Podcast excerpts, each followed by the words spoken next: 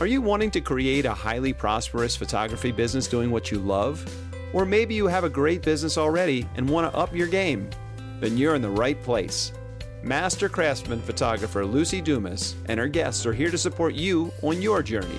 Now, here's your hostess and tour guide, Luci. Somehow, the French got this idea of the starving artist. Very romantic. Except it's not so romantic for the starving artist.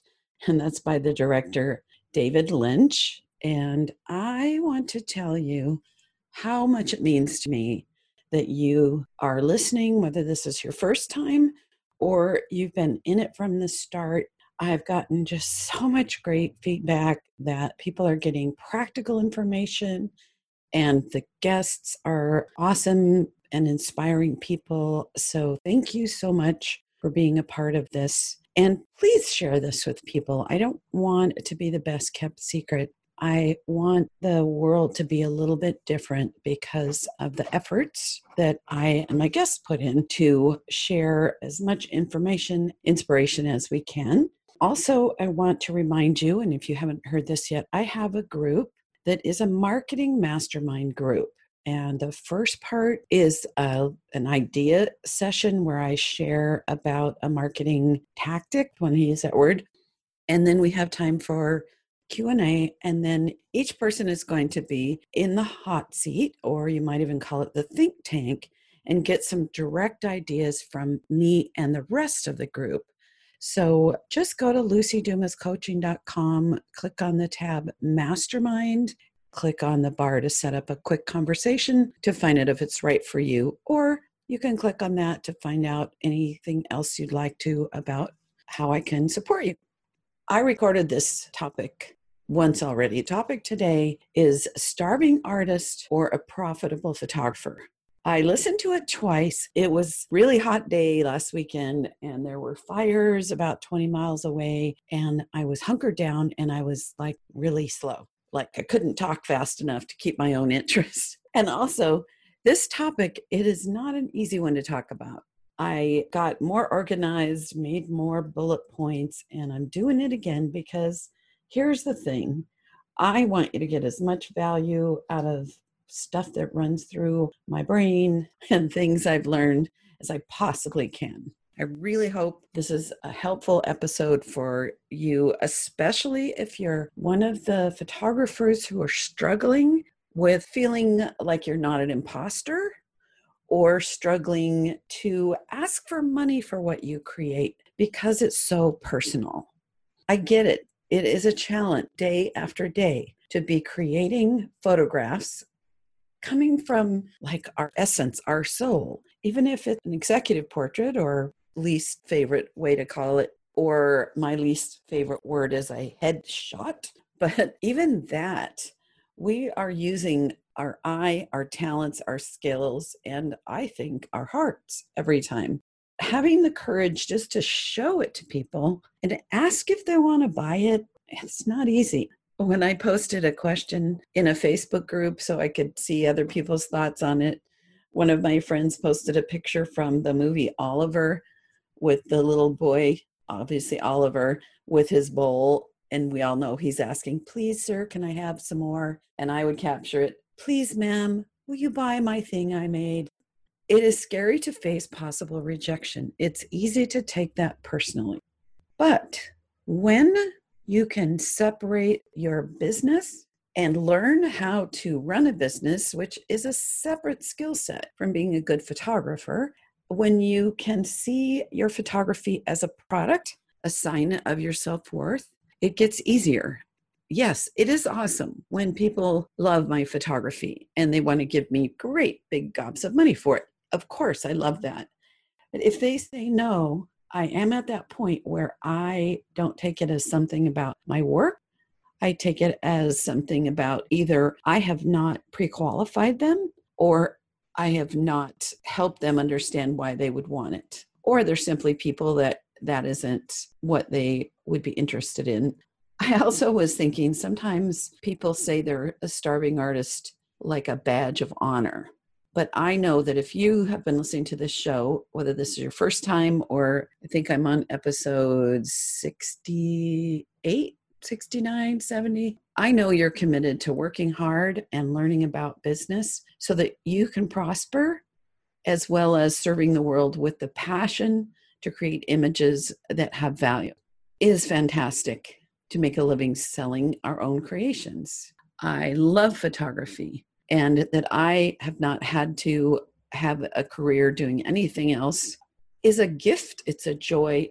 It has been a lot of hard work to find a way to have my creativity turn into cash. Thinking about starving artists, I was thinking about how many, the time to buy somebody's art, traditionally, some painter, is right before they die. Because afterwards, the world, if they're, you know, somebody that's doing good work and gotten out there in the world, it seems the world appreciates them more and that they realize there's no more coming. That's the end. But there are artists like Picasso who treated his art as a business. And yes, he also pursued his art with the depth of everything he was. At the same time, he found a way to get paid for it. And so that's what I want for you. So, one of my friends, when I posted this question, she said, Art is less than 10% of business.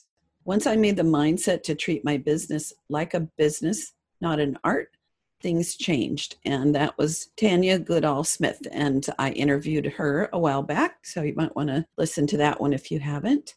We need to separate what we create from ourselves, that we are not our photography. We need to learn how to not take rejection personally, and that if they say no or yes, it is about them and not about our work.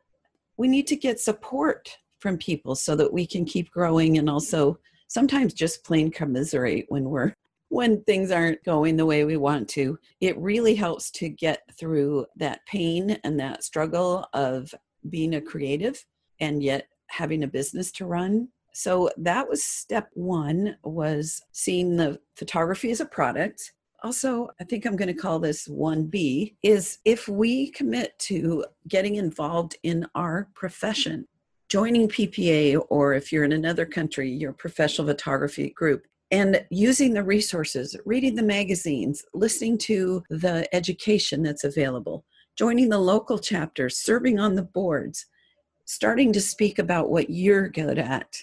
There's week long classes that once COVID tones down, we can go to again. My first big transition was when I took a week with Joyce Wilson a long time ago yes, I learned a lot about photography. Her work was exactly what I wanted to achieve. But I also began to learn the ins and outs of business. That is some of the challenge I want to give you is to really take the business and the resources that are already available for you. Watch Creative Live. There's free to very inexpensive things there. Webinars, other education and books that are not about photography, but are about sales and business and time management and all that good stuff. Okay, number two, you are selling love or success or memories, not your soul. You want to focus on them, focus on the client, focus on service. I personally am selling decor. My work, my goals for my portrait photography is that people will have art in their homes that are of people that they love. That could be themselves, their child, their dog, you know, not necessarily a diamond ring or something, maybe someone of their ring. But I'm also selling, and you're selling the experience of you. There's 887 people that call themselves photographers in my zip code. Probably a lot of them could do some very nice pictures of children or families, but they don't get me they don't get you. So keep that in mind. Yes, some people need to work on self esteem. I spend a lot of time developing more confidence and understanding why people like me, why people don't like me, because there certainly are people that don't. But those clients that book me, a big part of why they do is because they feel like it's going to be a nice experience with me. Okay, thought number three here's what you are actually selling. You're selling your time. So even if you're carrying that imposter syndrome and you decide to carry it forever, which I hope you're not going to, you still have to get paid for your time to do what you're doing, at least as much as you would earn if you did something else. You must charge enough to bring in the money that you need to compensate you for the time. Now, imposter syndrome is focused on not being good enough. But here's the thing if somebody likes it and they buy it, you're not an imposter. Even if they don't buy it, you're not an imposter. And it's not about your worth as a human being or as an artist. If somebody doesn't buy it, you might have the wrong clients. You may not have done a good enough job as a salesperson, need to polish that up, or your own fear of not being worth it might communicate to the clients. One of my coaching clients, I can't remember what it was, so I don't know why I'm bringing it up, but said something like, The price of this is a $1,000. Then I had her say it differently. The price of this is a thousand. So the intonation and how you feel about it maps across. Something that is really fun to do, and there's lots of good books around creating money. There's one called Overcoming Under Earning that I like a lot. I have some suggestions for you about opening up your channel to receive. And one of them is to do some visualization where you close your eyes and you get in a comfortable place and you take some deep breaths and then you imagine that buckets full of money are fluttering down from the sky and they're mostly 50 and 100 dollar bills and they're piling up all around you. You're just saying thank you thank you thank you thank you and you're just you're drinking it in. The thing is it's not selfish to receive because then when you have that you can contribute more to the world. When people hold on to money then there's none circulating so nobody else gets any but if you, like, let's say there were only 10 people in your town and you all had to get everything from each other, then if you baked some bread and you sell it to somebody, and then that money you go buy some milk from the guy with the cow, and then that money he goes and buys some vegetables from the guy that grows vegetables, and that guy has money to, I don't know, buy a new shirt and so forth. And the guy that bought the new shirt, he sells toothbrushes because maybe he runs a little pharmacy to the guy who bakes bread that I bought the bread from. So it just goes round and round and round. We just don't see it in quite the same way. Another really nice exercise is to write yourself big checks or have family members, your kids, draw up checks and have them in filled out fully in at least double the amount that right now you feel comfortable excited about receiving. So if a thousand dollars seems like pretty hard to believe, write a check out two thousand dollars and then have somebody, friend, or neighbor or a family member hand it to you, tell you thank you. And if it's somebody in your circle that you can hug, hug each other. And notice how good it feels to receive as a cheerful receiver. There's some, I don't know if it's a Bible quote or just something, but the world loves a cheerful giver. The world also loves a cheerful receiver. So do exercises like that it opens up those channels and makes it easier to imagine that people would pay us for what we're creating. Okay, so here's a biggie, probably the core. So, number four, there's that fear that your work is not excellent. You're not an award winning photographer. You can see faults in it, things you wish you had done differently. Let's say someone hires you and you think, oh, I should have seen that tree or I should have posed the hand better or fill in the blank on that. Well, the truth is, awards don't pay bills. If a client likes the image, it's good enough. And the truth is, that's all you need to be. Also, the truth is, I know many award winning photographers, people that if I told you their names, which I won't, you would be shocked that they're A, not rich, and some of them are struggling financially because there's one thing to be a beautiful photographer other is to be a beautiful excellent business person. They both take effort and they're different skill sets. One of my friends erin bonilla coaching client and friend when I posted this question, that was her response is the importance of knowing that they are completely different skill sets. She recommended a book called The E-Myth. I haven't read it, but I have a feeling I'm in agreement with it. Good enough is all you need to be. Many photographers have work that is unlikely to be selected for exhibitions or win prizes, but the clients love them, they pay them well, and these photographers are making a good living. And I know it's because they see their photographs as a product, are focusing that 80, 90% of their time on the business of selling the art. That being said, I want to challenge you. If you listened about a month ago to my episode about print competitions and the importance of that, it is important to grow photographically and creatively and strive for excellence. So I'm not saying don't do that. I am saying that you don't have to be at the top of your game photographically or satisfying that that artist in you every time in order to have some very good photographs that people will treasure. So, number 5, now you do need to be proficient in photography and be able to get the response and be able to get the results you need. Your work needs to be repeatable. It is important to learn the basics of photography. You need to know an f stop from a bus stop. you need to know what shutter speeds you need to pick and the challenges of ISOs and all of that. You need to know good lighting, how to light the face in a way that's flattering for people. You don't need seven lights to make a beautiful portrait. One of the classes I took years ago with Frank Cricchio, for a week, we learned how to light his way, and he used seven lights. And the truth is, as amazing as that class was, I could have used a week with him teaching how to use three in the most masterful way. And you can even just use one, but you need to know how to use it properly. If you're a portrait photographer, it is important to pose people in a way that makes them look their best, that has a natural expression and gestures. If you take an assignment, you need to have the right equipment and you need to have the skill to make it happen.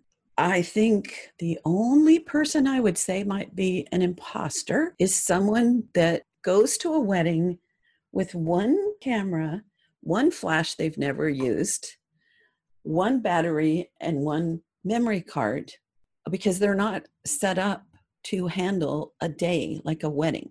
The number one thing that used to happen back when we had to charge our batteries is that the batteries would run out right at the most inopportune time. So you want to have enough of the right equipment with you and some kind of backup, especially if it is an unrepeatable assignment to be able to handle it. I had a wedding where I had I was down to one flash, one camera and one lens and I had brought two cameras, four lenses and three flashes. But the client didn't know other than you know, I had a few moments where I was sweating and they knew I needed to change my equipment. So you need to be prepared. You need to be a good Girl Scout or Boy Scout and be prepared. But that's enough, being proficient. So, number six, time is money. And if you're spending lots of time doing creative editing and retouching and compositing, some of that can actually be things we're doing for fun, but it doesn't always make us profitable it might satisfy the artist in you. I know it does for me, but it doesn't always enhance the financial success. And I'll admit it, I'm guilty of this. I'm very particular about every little detail. And that's a reason I have to be low volume and high dollar because I can get lost in the creativity and the fun. If I'm not getting paid well for that job, then I'm losing money the more volume we do, the more we need physical help, online help, marketing help. If you want to achieve some very big goals, it's important to figure out who can support you to do that. I mean, my time, I calculated about 400, 450 an hour in my actual work time. And so if I'm not earning that, and I can pay somebody to do it and it's not something that I really, really enjoy anyway, then uh, working smarter includes getting help. So I've already talked about the importance of being a good proficient photographer, that we don't need to be the most magnificent photographer in the world. In fact, I love the expression comparison is the thief of joy. And I think one of the traps happens a lot is looking at other people's work that is a great way to feel like you're not good enough. And honestly, I've seen some photographers' work that was so beautiful. I felt like I should just sell all my cameras and go get a job selling shoes. That I was a complete imposter, even after 38 years professionally and master craftsman photographer and won some big awards and all of that good stuff. Other people are doing some beautiful work that I don't even know how they think it up. So don't spend a lot of time with that, especially if you're feeling less than. The last thing you want to do is compare. And the truth is, you don't know if that person is making good money at it or not. You just need to focus on yourself. Okay? So, the other thing I want to mention this is point number seven. I want to have a little conversation about the word style, finding your style.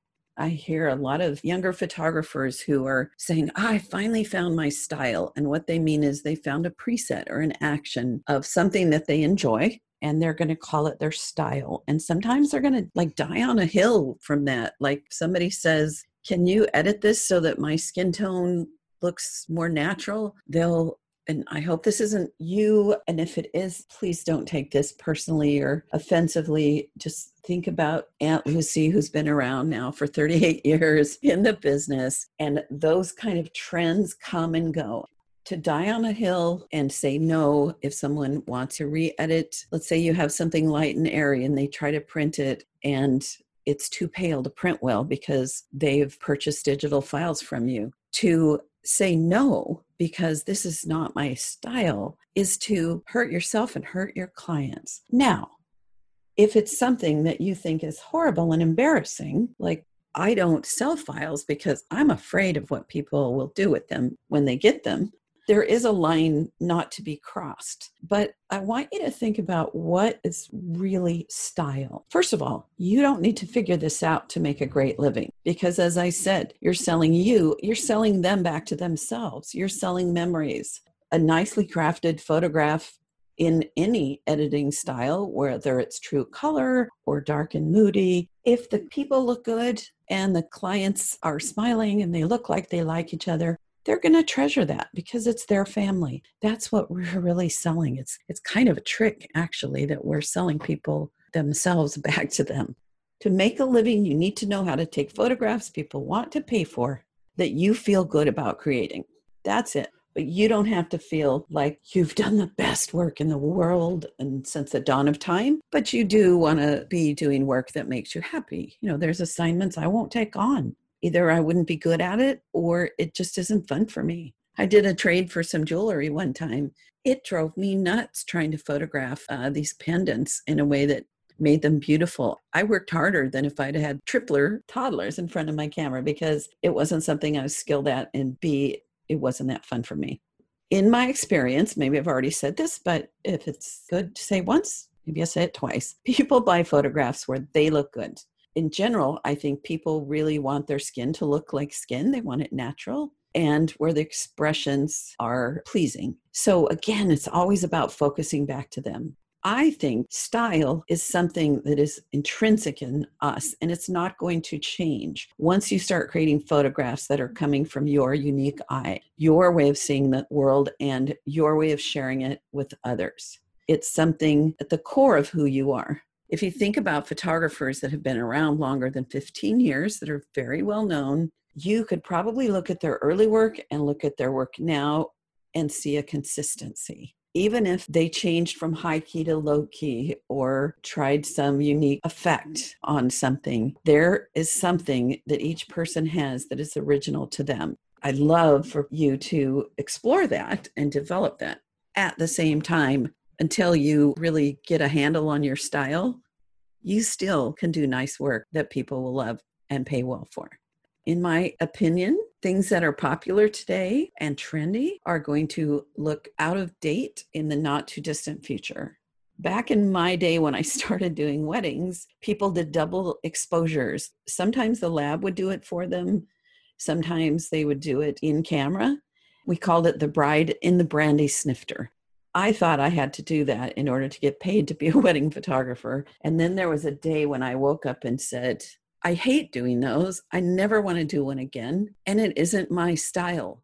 My style is to take people outdoors and to light them beautifully and to get great expression, to have them walking and hugging and, you know, have the scenery be beautiful. And that's something that I discovered over time. But going back to the trend thing, so if you look at a wedding album now and you didn't know when it was created, you didn't know about clothing styles, but you just saw the bride and the brandy snifter shots or the double exposure of the bride and groom looking down on their ceremony, you would know how old fashioned that is. There was a trend, I think about 10 years ago, actually, time time gets mushy, but where flare sun flare. Let's shoot in the direction of the sun and get the family or the couple doing things. And their contrast is flat and they're very faded. And while that can be beautiful, a lot of people, that was pretty much all they did and called it art, which it was. But now it looks like, oh, that was 2010. So you may not agree with me on that,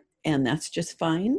But what I'm saying is, I've seen trends come and go, and I've seen the people whose work I remember have a consistency to it that also includes not just some trick like we used to put Vaseline on a filter to make it all mushy on the corners or white vignettes or really dark vignettes. Those things are ways to possibly make a photograph more interesting. But what makes you somebody that is not an imposter is that you're taking good photographs. So I almost started all over with this number seven talking about styles because it is kind of complicated. And I maybe said some things that are implying that if somebody's doing flare or dark and moody or whatever, black and white, high key, low key, and calling it their style, that I'm discounting that. And I do not mean to imply that whatever it is you're doing is not amazing and perfect for you right now.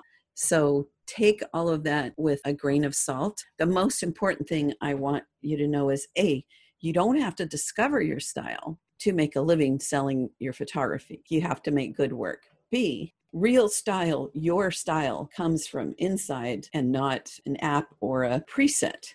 But those things can be helpful to bring out what you love.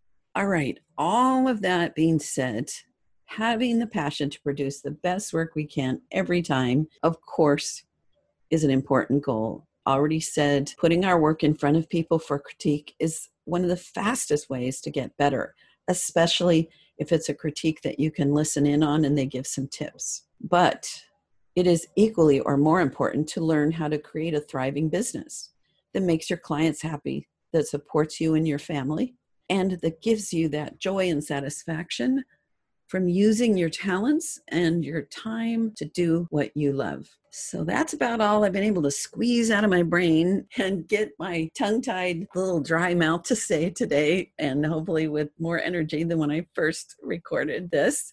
I just so honor you for your heart and your commitment to create a profitable business at whatever point you are in, even if it's just a thought and you haven't started, or if you've been doing this for 50 years, you're the bomb, diggity. so, just a reminder get in touch, go to lucidumascoaching.com, Luci with an I. And if you want to know about the mastermind group, click on that tab. Please share. And also, it means so much to me if you go to iTunes and you do a review, because that's how I continue to get ranked higher so more people can listen to the show. I want to thank you again for listening. And that is all until next time. Bye now. You have been listening to The Highly Profitable Photographer with Luci Dumas. If you've enjoyed this podcast, please rate, subscribe, review, and share. To connect one on one and learn more about our coaching programs, just go to lucidumascoaching.com. Until next time, go have fun photographing and selling your work.